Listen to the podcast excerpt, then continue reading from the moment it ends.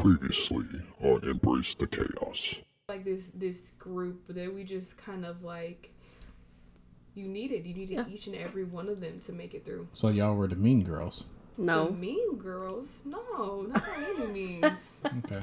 why do you say mean girls I like how this is when he in, decides to engage in Oh the yeah, big conversation. room producer. You know who I am.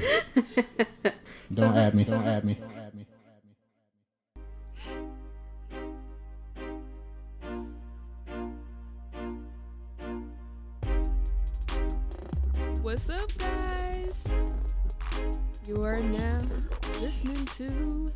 Embrace the chaos. This is episode three part two. Part two. Dose i am your host jasmine. And back at it again we have sam i am. What's up? we got a big urn. That's right. so, uh, like I mentioned uh, in the previous episode, me and Sam kind of had an idea for one episode, and it ended up being extremely long. So, we decided to kind of break it up into two episodes. So, this part two, we are focusing on COVID, COVID land, COVID, um, because that's kind of what nursing has kind of become this year. Like it was supposed to be what the year of the nurse, and it's basically the year of the nurse fighting COVID. Mm-hmm. Um, it's pretty much consumed our whole lives. Like I mean, just like everybody else, when we're not at work, we have to deal with it. Mask up. Um, family members. Um, either supporting us or not supporting us. Um, going to the stores, everything. Um, in general. Then we go to work and we have to deal with it all over again. It's just like a, a nightmare that you can't wake up from if we're being honest with Mhm. it. So Sam What's up? What was it like um finding out that we were gonna take COVID patients? And or how did you find out? Um, so I remember when this all first kind of started, like I just remember people being like, "Oh, you know, what is this?" Like there was still a lot of education, obviously, that needed to happen. Right. Um, we still weren't sure kind of what it was, um, or what was going to happen. We didn't, and it, I, f- it, I feel like it was a kind of an overnight thing, Mm-hmm. and it was just like all of the sudden they're like, "Oh, like this is what's going to be happening now." Um, I remember I came on to shift, and they had like a meeting. I can't remember who it was from either somebody from I think it was they were from admin, like Mhm. administration, one of the higher ups. Um, and they met they met us on the unit and were pretty much like, "Hey, like as of tomorrow, like this is turning into uh, why they chose medical ICU. I don't know. Um, whatever. Um, they were like, hey, pretty much this whole unit's, you know, we're going to open up the backyard and this whole unit's going to become, you know, COVID. Like it's going to take COVID patients. It's going to be a COVID ICU. And initially, kind of what they had told us um, was that if we didn't feel comfortable strictly just working with COVID patients, that they would turn us into float pool ICU Mm. And we would float about, you know, neuro, CV, CI. Mhm. And I was like, uh, and I didn't really know what I wanted to do at the time. Right. And so I remember I was back the next night and I was like, you know, super nervous because I'd never floated before. I was like, oh my gosh, where am I going to get put? And then that's when everything had changed during the day on day shift that day. And that's when they decided that they were going to put us down into, because at this point they had stopped doing elective surgeries. And so they had closed down pre op and PACU. And so they opened up the pre op area because they had beds down there. And they turned that into what was going to be the medical ICU. And then upstairs, where our regular medical was, is where COVID land was. Right. So at the very beginning, I mainly worked downstairs and still re- regular medical ICU, and then initially worked my way up, and then now all we've done is COVID, pretty Right. much for the most part. So Exactly.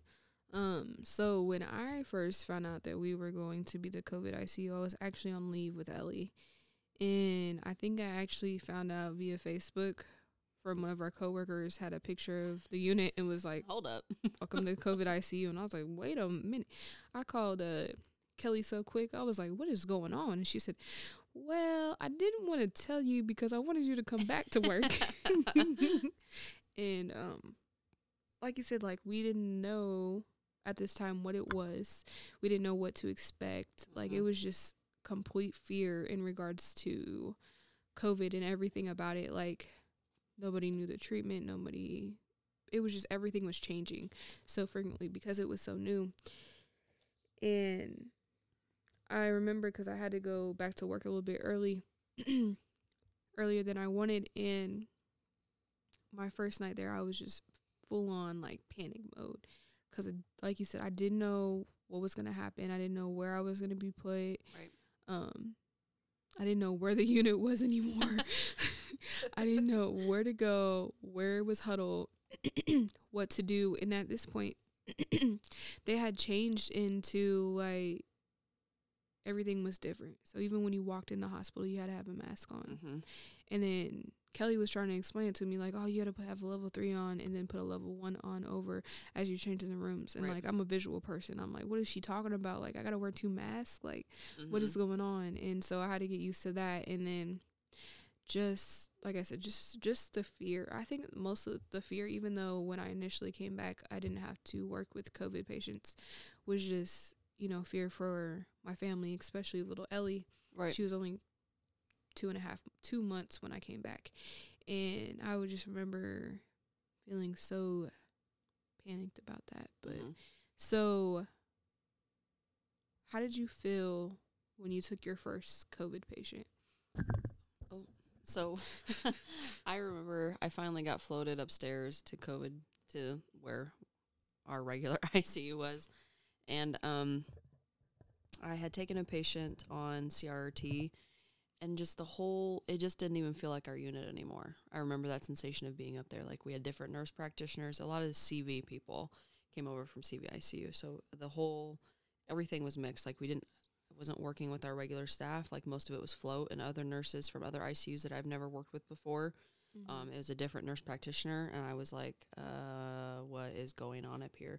And the whole flow of everything that we're used to, like of our normal ICU care for our patients in them in MST, was completely different. Um, Right. And I just remember being really nervous because I'm like, well, this patient's you know like critically ill with COVID. Um, we're proning, paralyzing these patients. He's on CRT. Like, I I hadn't been I hadn't had that much anxiety about taking a patient probably since I was a new grad. right. It, I just remember feeling super anxious the whole night. I mean, I got through it obviously, but I I, I can't, you can't really describe the feeling. Just the whole patient, the, the care that we provide for these patients is completely different.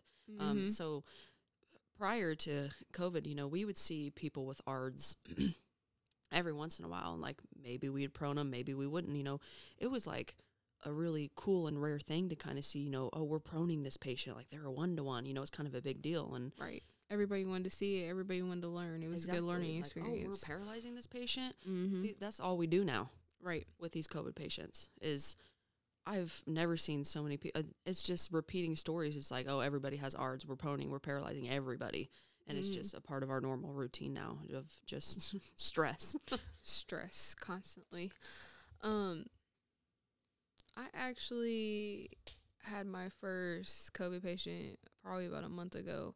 Um, just because I've been lucky enough that my coworkers have respected having a young one at home and um, staffing has allowed me not to have to always take COVID patients, and um, I'm very appreciative of that. But um, a couple weekends ago, um, I had an orientee, so we had to take some COVID patients, and uh, I th- my first experience was we had a guy who was, um, he was actually supposed to transfer out to the floor, got to the floor, and then he couldn't recover after his transferring him into the chair, so they brought him back to the ICU. There, he was setting 88 on um, 15 liters non-rebreather, and of Mhm. course on the floor there's nothing past that you can go. right. So he came back to us. We put him on Airvo. Um, and he was initially doing better the first night we had him. The second night, not so much. So we had him at one point, we had him on Airvo, and then we had to put the non rebreather over him, and he was still sitting like 84. Oh. So we're just like, oh man, like it's about to go. And so he had kind of been anxious during the day, and he had, um, the day shift nurse had had noticed that and had given him some paper because he just said he wanted to write, or I'm not sure if it was her idea or not. And he, so I guess he was writing, and he's like, so I know he was an anxious guy, so uh, my orientee had the other patient to take care of, so I just stayed in his room just to try to like keep him calm. Like he's anxious, like I have time. Let me just sit here and kind of just talk to him, let him know, you know, we're right here, we're watching him, like, you know, we got your back kind of thing, hoping to ease his anxiety. And um he kind of looks over at me and he was like, if I don't make it, there is a note. Make sure my wife gets it. And I was just like, my heart broke. like, and you could just see the the pure like panic in this guy's face, in his eyes, in his the way he was breathing. Like he was, I mean, he obviously was struggling to breathe, but he was scared as well. And it's just like you just feel so, because you never, you always have to watch what you say in nursing. Um, even though you know you're gonna do everything that you can for your patient to prevent obvious bad outcomes, but Can't you never, yeah, you can't make promises. Like all I can tell you is we're right here and we're watching you. And that's the best you can do. Like Right. you can't tell anybody, oh, you know, you never know when it's somebody's time. And there's only so much that you can do. And so I just remember saying with him. We went ahead and we put him on BiPAP. and he got better. His stats were like 94. We started him on Precedex. He calmed down a little bit more and we ended up having a good outcome for that shift. Um, and I just it that thought, his face, that fear in his eyes, just I feel like constantly has just kind of stayed with me. Yeah. And then just seeing other patients too that I like, we have a lot of patients too that have now tested negative for COVID, but still have like lasting effects of it, and still don't.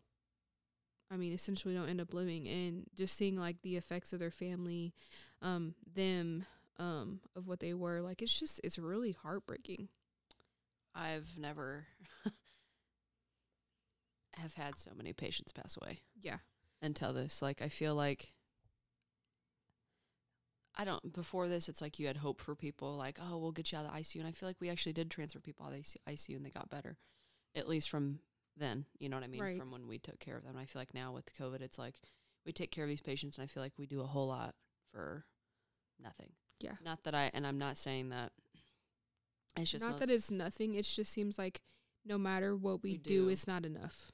correct and it's like and it's like jazzy said like you know even if they get extubated and we are able to get them off you know the ventilator that it's like these people have long-term detrimental effects that they may not recover from and it's like you know we put in all this work for these people you know weeks depending on how long they're there and it's just like and it's stressful on us and staffing you know to constantly be at the bedside and have to deal with these things and it's like you know we put in all this effort and i feel like I don't. I feel like we let people down, and it's like I know we don't have control over it, but And I feel like that's what's so stressful about it is Yeah. that we don't feel like we have control and we don't. Like you said, like we do everything that we can. And sometimes, a lot of times recently, I feel like it's just not enough. Right. So, kind of uh, going on from there. So, let's talk about a little bit about what you wear when you go into a COVID room. Uh yeah, so I so some people like to like change scrubs. I know at the beginning a lot of people were doing that. Um like when um they initially had made us, you know, COVID ICU the first time around here in like March, April. Um, I don't know if it was just like more paranoia, like at the beginning of people not, sure. of people not knowing things, and so a lot of people who worked up there would change out of their regular scrubs that they would normally wear and put on like hospital scrubs, or they Mhm. would bring like an extra pair, um, and then you know scrub caps and um, shoe covers, um, you know, the goggles, everything. You know, obviously, then when you go in the room, you got the, you know, gown up and then wear your N95 or your PAPR, whichever you prefer, whatever you're fit tested for, um, along with everything else, a shield or whatever else. Um, and I feel like now it's not that we, I feel like obviously there's a lot more information about things. We've changed a lot of our policies. Um, so now, um, when I go into a COVID room, I've never changed my scrubs. I've always kept my regular scrubs, but nothing from work ever touches anything inside my house besides the laundry basket and the washing Right. machine. Exactly. Like I don't bring any shoes into my house or in like my backpack. Like everything stays in the garage. mm-hmm. But um, I wear my regular scrubs. You put your gown on that the hospital gives you, you know, put your gloves on. Um, I sometimes wear a scrub cap, sometimes I don't, but I always have my hair up. Mm-hmm. Um, I would say, uh, like seventy five percent of the time, I probably have a scrub cap on, and then um, I have either I have eyewear that I have at home, or the hospital has some also that I wear, and I'll put that on, or you can wear a face shield, and then I N ninety five, and then um, another mask on top of that for you in the room. Yep, that's exactly it. So I when I first started I did I changed it on my scrubs when um after my shift and I would just bring regular clothes to change into afterwards. I I've pretty much stopped doing that. Um but same thing, I sometimes I wear a scrub hat, sometimes I don't. Um I prefer to. If I do if I usually I usually I wear a scrub uh, hat on my first night so I don't have to I don't feel like I have to wash my hair and then the second night I usually don't really care Yeah. depending on what it uh, what kind of patients I have and then I'll come home and I'll wash it but um same thing so when we go into a COVID room whatever you get fit, fit tested for so each employee gets tested for masks so there's different N95 so each of us have our own mask that we can and cannot wear and then like Sam kind of mentioned you have a PAPR if you cannot fit your N95 or have not been fit tested for your N95s and this is just a pretty much a big astronaut helmet that has a little um little uh I don't know what you want to call it um but it's a little battery pack that kind of what flows air into and Yeah, so the mask it's a super tight seal where Mhm. nothing can escape, and so you're only breathing in the air that it's providing you. You're not breathing in outside air. Correct, correct. So, and then with our, if you're wearing your N95, you have to push an, put an additional mask over your N95. So your N95 stays with you the whole shift, and then you have a level one that you're supposed to take off as you come in and out of each room, and then you're supposed to have your goggles on for or your eye protection on. Sometimes we have face shield instead, either your goggles or your face shields, and then, um, we put on our our gowns. So we have these nice um blue trash bags and or yellow fluffy things. I don't know. I don't I really hate them. Uh I like the yellow ones better. really? I, prefer the trash bags. Way too much in the blue ones. I thought I was gonna pass out in a room the other night. Man, I don't care. I, I prefer the blue ones. The the yellow ones are just I don't know what it is about them. I don't like them. Um It's all personal. and then your personal preference. gloves and I think that pretty much covers it. Some people wear shoe coverings. Um I don't. No, they pretty much have told us to stop doing that. Oh, they did. Yeah. So they said it was just it's not help. It's I mean It is what it is. right. Um yeah, I think that covers what we have to wear on that part. So, how do you feel about the morale on the unit since COVID hit? Um. So um. I think we all are kind of feeling the same. Obviously, it's affected people differently. Like we all deal with things differently. I definitely I don't want to say that it's more negative, but you can tell people are wore out and people are worn down, and I think it's affecting everybody. Like people's attitudes are different. People don't. It's not that people don't want to be there, but like we're tired. mm-hmm. And like I was saying earlier, it's like it's the same stories over and over again. We feel like we're not helping people anymore. Like we've seen all this sad stuff, and it just feels like it, as of right now, I, I don't there.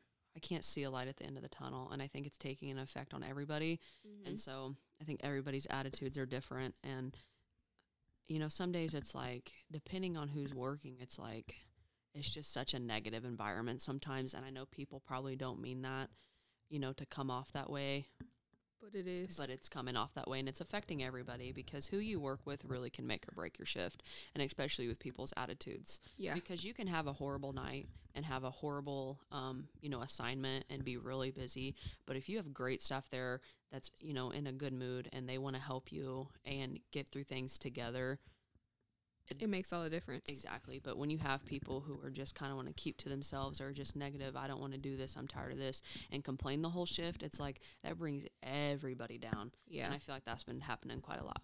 Yeah. I think it's been really hard. Um, I've noticed too, like, people just aren't the same as they used to be. Like, a lot of these people I've known for years. Um, we've all known for years, and it's just, you can tell just such a difference in them. Um, how they act, how how we interact with each other sometimes. Like I feel like there's a short few shorter fuse than Definitely. usual, less patience um, with each other, less understanding with each other, which kind of blows my mind. Yeah. Um, I've realized that our coworkers have not had a lot of grace for each other, a lot of forgiveness for each other, um, which is crazy because we can go out and we can, you know, care and love for essentially our patients, which are strangers. Right. But when it comes to people that we've worked with side by side for, you know, year years, um, we don't show each other enough sympathy. Um, I still feel like and it's hard because I don't know what to do.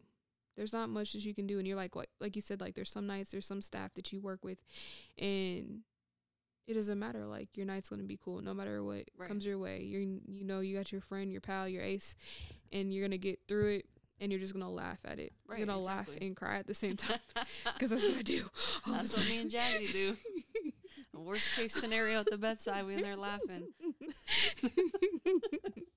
um, but it's I don't think we can change it. no, And I- I don't, like I said, I don't think people, it's not that they're intentionally trying to be rude or be this negative. I think it's just some people's way of that's how they're coping with it right now. And it's like, right, maybe they don't even realize that it's affecting everybody else, but it's like, I don't know, honestly, because there's some shifts I don't want to be there either. And I Right. feel worn down and I'm tired. But I always, at the end of my shift, always kind of end, end up having a positive attitude because I like to joke around and like make people laugh and try to make light of all this, of, of every situation at work. And so I always end up, you know, being joke, you know, joking around stuff like that. Not everybody likes it. That's fine, whatever. right. But you got to do something, man, because right, oh, you're gonna go crazy. Uh, I feel like there's just a lot of tension. I feel too like right there is a lot of tension. Um, a lot of it too is just like our staffing. Like before we went into this, there's been a nursing shortage. So now that there's sick patients, like we're we're super short. We opened more beds on our unit, which we were already short on nights, so we Right. need more staff. And then what we're seeing now too is a lot of COVID patients are supposed to be one to one. one to ones. We don't have the staff So we don't have the staff for that. Like, so hypothetically, if we had, um, how many beds? We have 20, 20 beds now, right? Uh, with a backyard total, it's Yeah. 20. you have 20 beds. So hypothetically, let's just say that seven of the 20 are, are COVID patients. Well, if those seven all are supposed to be, you know, proned on the vent, isn't it just the vents now? I don't know. We're, we keep changing our policies. Anyways, if they're one to ones, I don't even then, know. If, I don't even know if we're letting them be one to ones now. But I mean, hypothetically, they're supposed to be. if they're super stable and they're not busy, and even if we are proning and paralyzing on the vent, they'll probably pair you with somebody else. Right. Hypothetically, they're supposed to be one to ones, but you know, um, that would just be seven nurses, not including the other, you know, uh, what is Right. that, thirteen beds that Yeah. need to be staffed. Like, God forbid, like one of our, you know, non-COVID rooms are a one to one, because then you need another nurse for that. Right. So what we're seeing now too is we have less staff, and our charges are taking patients now too Losing and resources. Our, yeah, our charge nurses are essential because we need help. Like if you need help, that's who you you go to. And Yeah. now our charges are taking care of patients, and a lot of times have sick patients as well. Um, so they can't help you, and so you're just doing everything, and you're Yeah. exhausted, and you don't sit down, and you don't eat, and you don't drink, you don't go to the bathroom, and Important it's just now crazy. more than ever. Yeah, I feel like. it's very important. And that alone, like if you come in every shift knowing you're short or knowing that you know, oh, you get those text messages every down nine nine nurses, Critical care nurses. nine critical care nurses. What? We're down a whole unit of Right. nurses. Like what? Generally, what do you do? uh, uh, well, uh, you fake it till you, you make, it. Yep. Yeah. You, You, just fake your go way through the there night. You just gotta go in and, and You know you're gonna accept. make it. Yeah, I mean, you gotta accept your fate, whatever it is. like we know what to do. Yeah. We know. It just makes the night sometimes so difficult because it's like you're exhausted. sometimes one patient, depending on what ends up happening with them, like if they're super sick, like the other night when I was there, like have the first half of the unit we're all trying to die, Mm-hmm. and it's like for one patient that's super ill, like going downhill, I mean, that literally can take half of the unit just to help that one patient and help that nurse do stuff. And it's like, but when you have half the unit that is critically ill, it's just it you're going to find yourself stuck in a room by yourself Mm-hmm. and you better put your thinking cap on because You need to be thinking. yeah and i i can't explain that that kind of stress because these are people's lives you know that we deal with and Yeah, it's like I mean, we sit here and we joke. Like me and Sam are laughing, but I mean, this is our coping mechanism here, and both of our legs are falling asleep.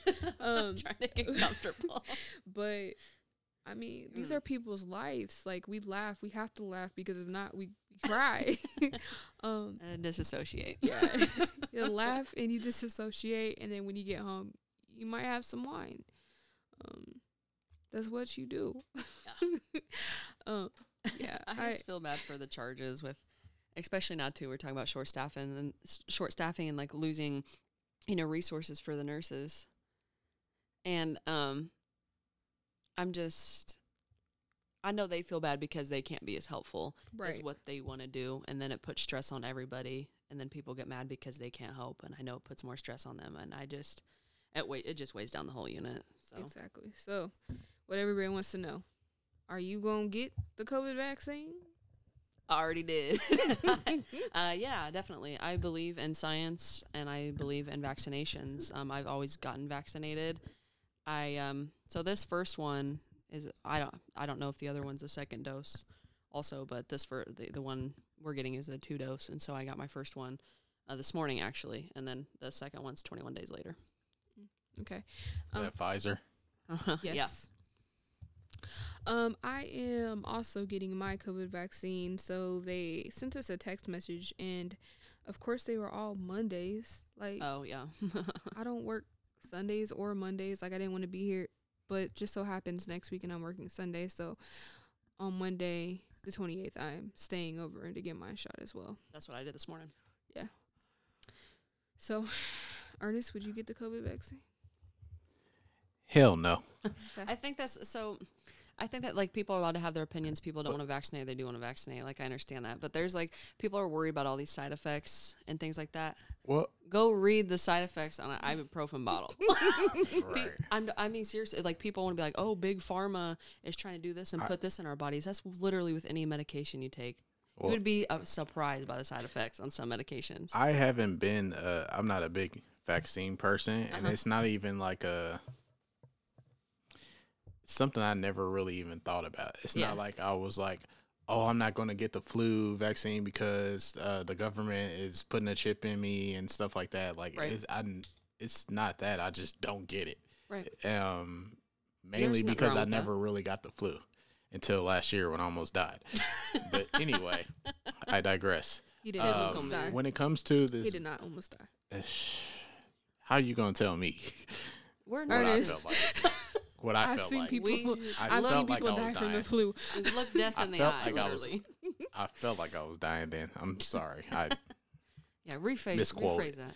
anyway. Um, You won't get sympathy from ICU nurses. when it comes to this vaccine, though, um, I am. I would be interested of in taking it after you know there are you know people that I know has taken it and they haven't grown a third leg or like your wife.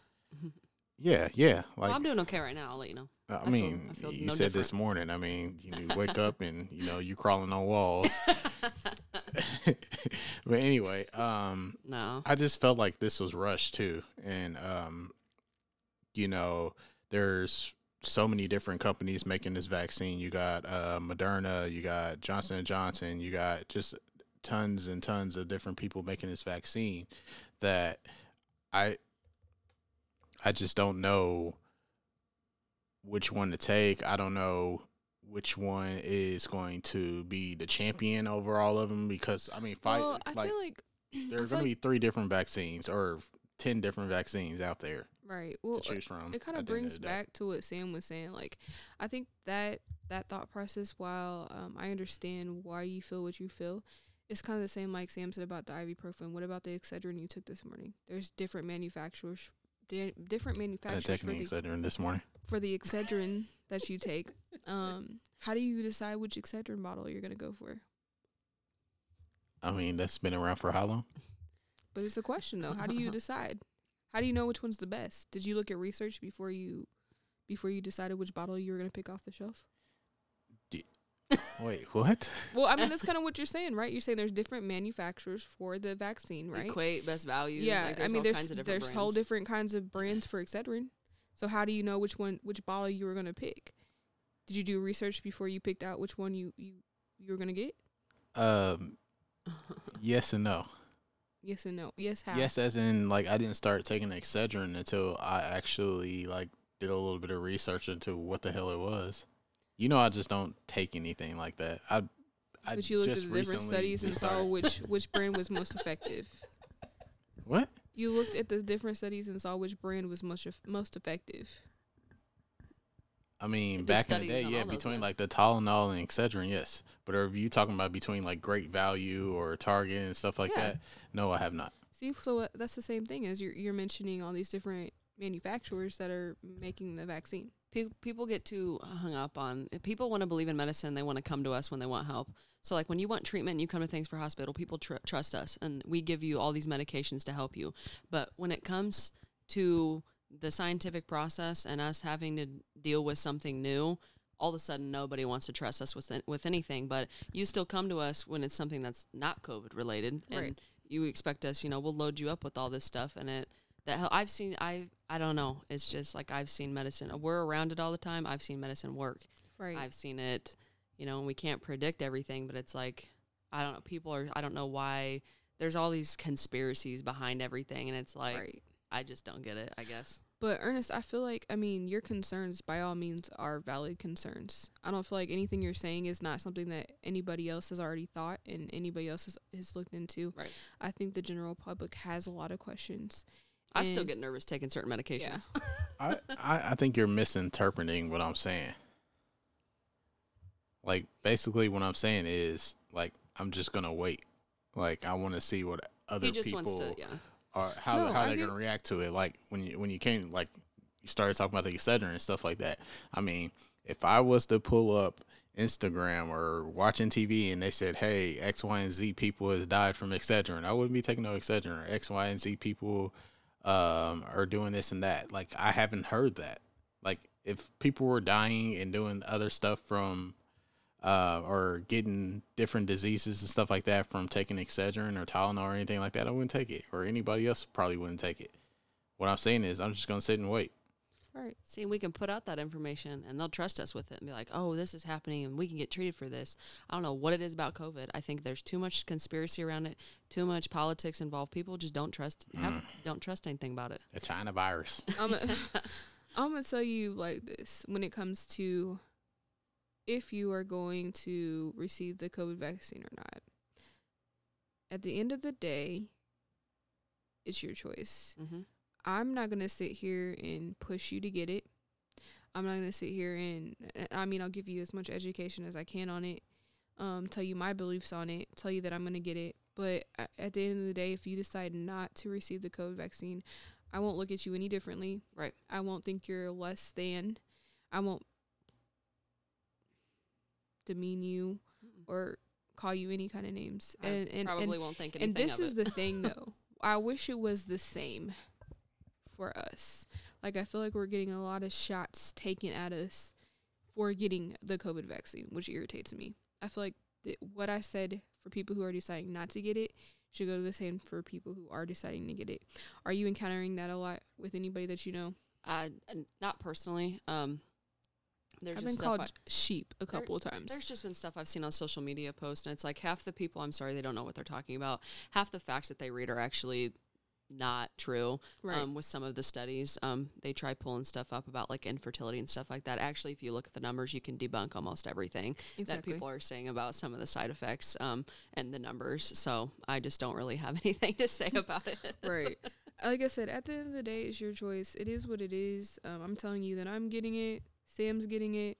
Already Ernest said, it. Ernest said, "Heck, nah, he ain't getting it." And it is what it is, right? Yeah, and I'm not gonna be one of those those ones who No, we respect that because it's like I also did my research and looked at things that the hospital had provide to me or talking with different pharmacists and things like that. I didn't just be like, "Oh, you know what I mean?" It's um Right. So I totally understand where you're coming from with wanting to wait and be like, you know, I you you want to see because there's still a possibility for side effects to come up that they didn't know. That's with anything that happens in medicine.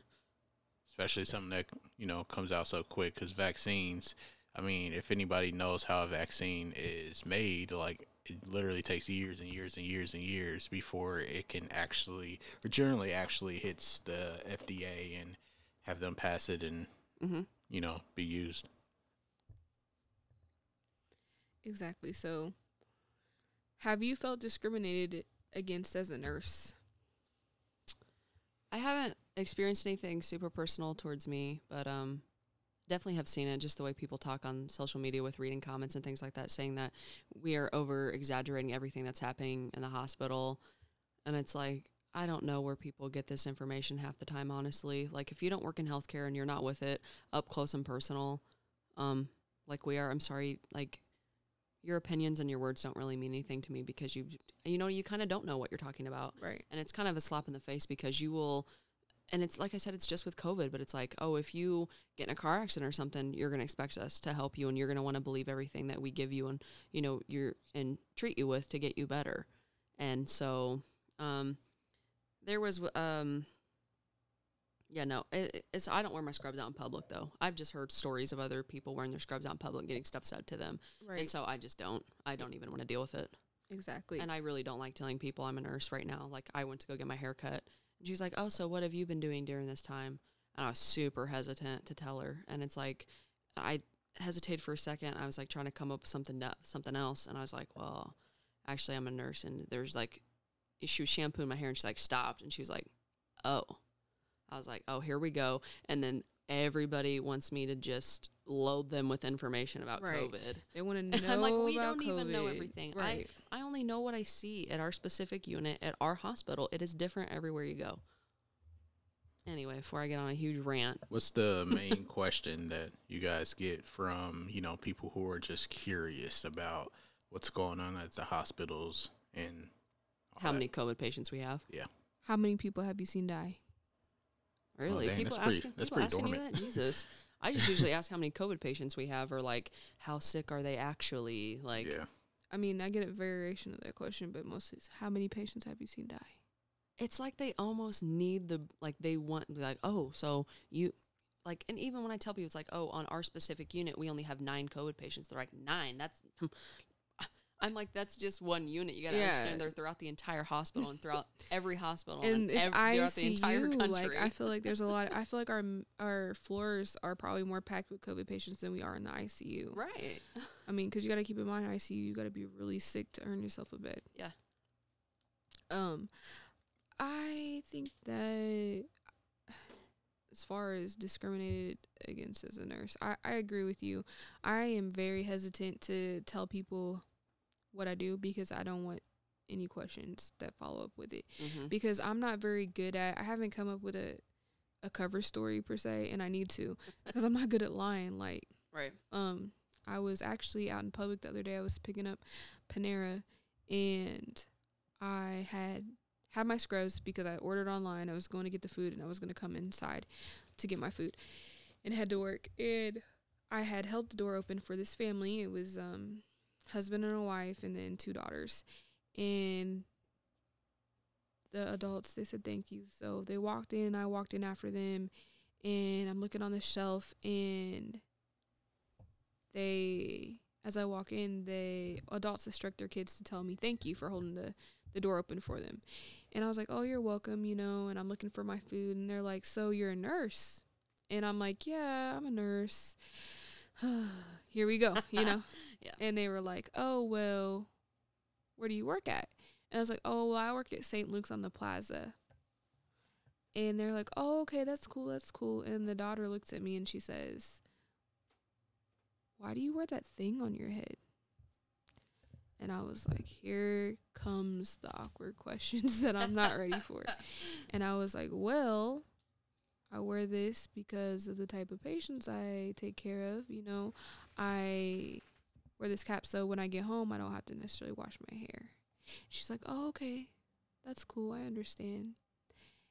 And they're like, Oh, so you do you take care of COVID patients? And I was like, they don't want to touch you, look at you. I was like, actually, yeah, I work in the COVID in- in the COVID ICU, and they're like, oh, thank you so much for what you do. We really appreciate you. And I think that was the first time that I encountered a good thing. Yeah. Because, like you said, I try not to wear my scrubs. like, if I do order food, it's usually through the drive through. People can't see me. Like, Right. I wanted Panera. And I mean, I've even had family members that like treat me different or don't want me over because I take care of COVID patients. Matter of fact, when my kids found out that I was taking care of COVID patients, they went like and put their their shirts over their face. Like, you know, it's hard. Like, it's hard. Like, how we save lives and yet we get treated like this. Yeah. It's something you can't explain to people. I don't. Yeah, it's hard. Um, it's actually really heartbreaking. Um, union. Do we need a union? I'm trying to figure out where they got nurse unions at because I feel like we need one. I think there's a positive side to unions. Um, I I was semi in one when I worked at another hospital as a nursing intern. They had just automatically put you in one. Um, but So is it what does it vary by like hospital then? I don't know. That was for HCA. Oh, okay. Um, and I'm I'm not going to speak too much on HCA or how they choose to run things, but I know a lot of people, a lot of nurses who work for HCA, are in unions for Hmm. specific reasons. Do you like? Do you know how to? You have to buy into a union? No, I don't know. Like to get one started, I don't know, and that's a company thing too. And That's I so was wondering. a lot of corporations do not like unions, and so if you think we're gonna get listened into about a union? oh, it makes it harder for things to happen. Like like when you are in a union, like I don't know, my dad worked for one for his entire career. Like they the company you work for can't just straight up fire you. Like everything has to go through the union. Interesting. Well, I feel like California has unions, right? I'm not sure actually. I don't know. I don't know. I need to look that up. But I don't think we have anywhere we work. I know we don't have anywhere where we work. Well, I've never heard of any where we work, and Now we'd probably get fired for trying to start one. well, that's what I'm I don't even know how you would even go about that. I I think don't there's definitely either. positives to it. right. Well, I think my main interest is because, and I might have made this up completely, but I'm pretty sure that California has unions, It wouldn't surprise me. and I feel like California, their night shift nurses get to take naps, and Oh, hey, hold on. That's what I'm aiming for right now. So I have it. I have selfish intentions. I don't know how nursing unions. like nursing unions work. I think that's definitely like some maybe something to just educate ourselves about. for sure. Like I I don't know what they provide or what they can do for nurses. Um I don't know, honestly. well, we need to look into this nap situation because That's what we're concerned about. That's Screw staffing and our education, but if you, I if want you take a nap. take a nap every night, I swear I'd be a million times better. yeah. I'm just saying. No, I think it's definitely something to educate yourself about, especially as a nurse, just because like I don't know what nursing unions have to provide or what they could, you know, what they have to offer for nurses or the benefits and the, you know, the cons of it. I don't know. Right. I'm not against them. Me neither. Okay. So we got a quote for the episode. Okay. Oh, mm, mm. All right. Here we go with my reading again. Mm-hmm. Sometimes I inspire my patients. Most often, they inspire me. Why you that I'm face? kidding. That was a joke. I was said. kidding. Well, Wow. I don't know. I, I feel like I come across patients who have just the most resilience, Mm-hmm. um, the most positive attitude despite no matter what they're going through, and they still take the time to be kind. And then, I mean, don't get me wrong, there's some patients that are not like that, Yeah. but I do feel like I do encounter a lot of patients that I feel like do inspire me. yeah. Especially the ones who were really sick and actually make it out and go home. I feel like we don't get to see that a lot. Right.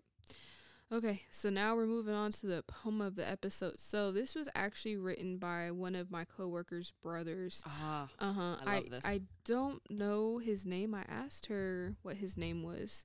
So I'm sorry, brother of Tiffany Klein. I do not know your name. I can't remember his name either. I I asked her and she yeah, he's a paramedic EMS something, but he wrote Yeah. this beautiful poem and I asked him if I could share it on my podcast and they said yes. So, once again, I apologize for my reading because we all know She's gonna butcher it. I'm going to mess it up. But if scrubs could talk, if my scrubs could talk, what would they say? As I care for patients day after day, I change at work, the virus to shun, but our but our skill for work is never done. They've seen the best and worst in men and caught the tears of dearest friends. These past few months have seemed like years. In the coming days lie my greatest fears. And yet I place them on each day. In some small way, they seem to say, We are a team, and you with me will see an end to this grim scene. The coming ones we will have to teach how we carried on, reaching into the breach. I, like my scrubs, am, am worn and tired. These mournful days leave me uninspired. And yet we rise to meet our fate despite the lies, deception, and hate. We can't beat my scrubs and I, though tears may come into my eyes. I'm here to help, I'm here to serve, especially to those who don't deserve. My caring touch, my watchful eye, my hurting heart when your loved one dies. Say what you will, people are suffering, so this great profession we continue serving. I ask not for your empty praise. I care not for another raise. Well, maybe a little one. to see the end of this pandemic, my goal is and will be that you won't forget it. These lessons learned, the darkest hours, have strengthened my faith in God's great power. If I succumb, my life's road trod, happy I'll stand before my God. You've cared for others, your work is done. Enjoy the rest that you have won. Take heart, all those who who don their scrubs with goggles, gowns, and masks and gloves. This too shall pass. We will all come through, but watch for those who need help from you.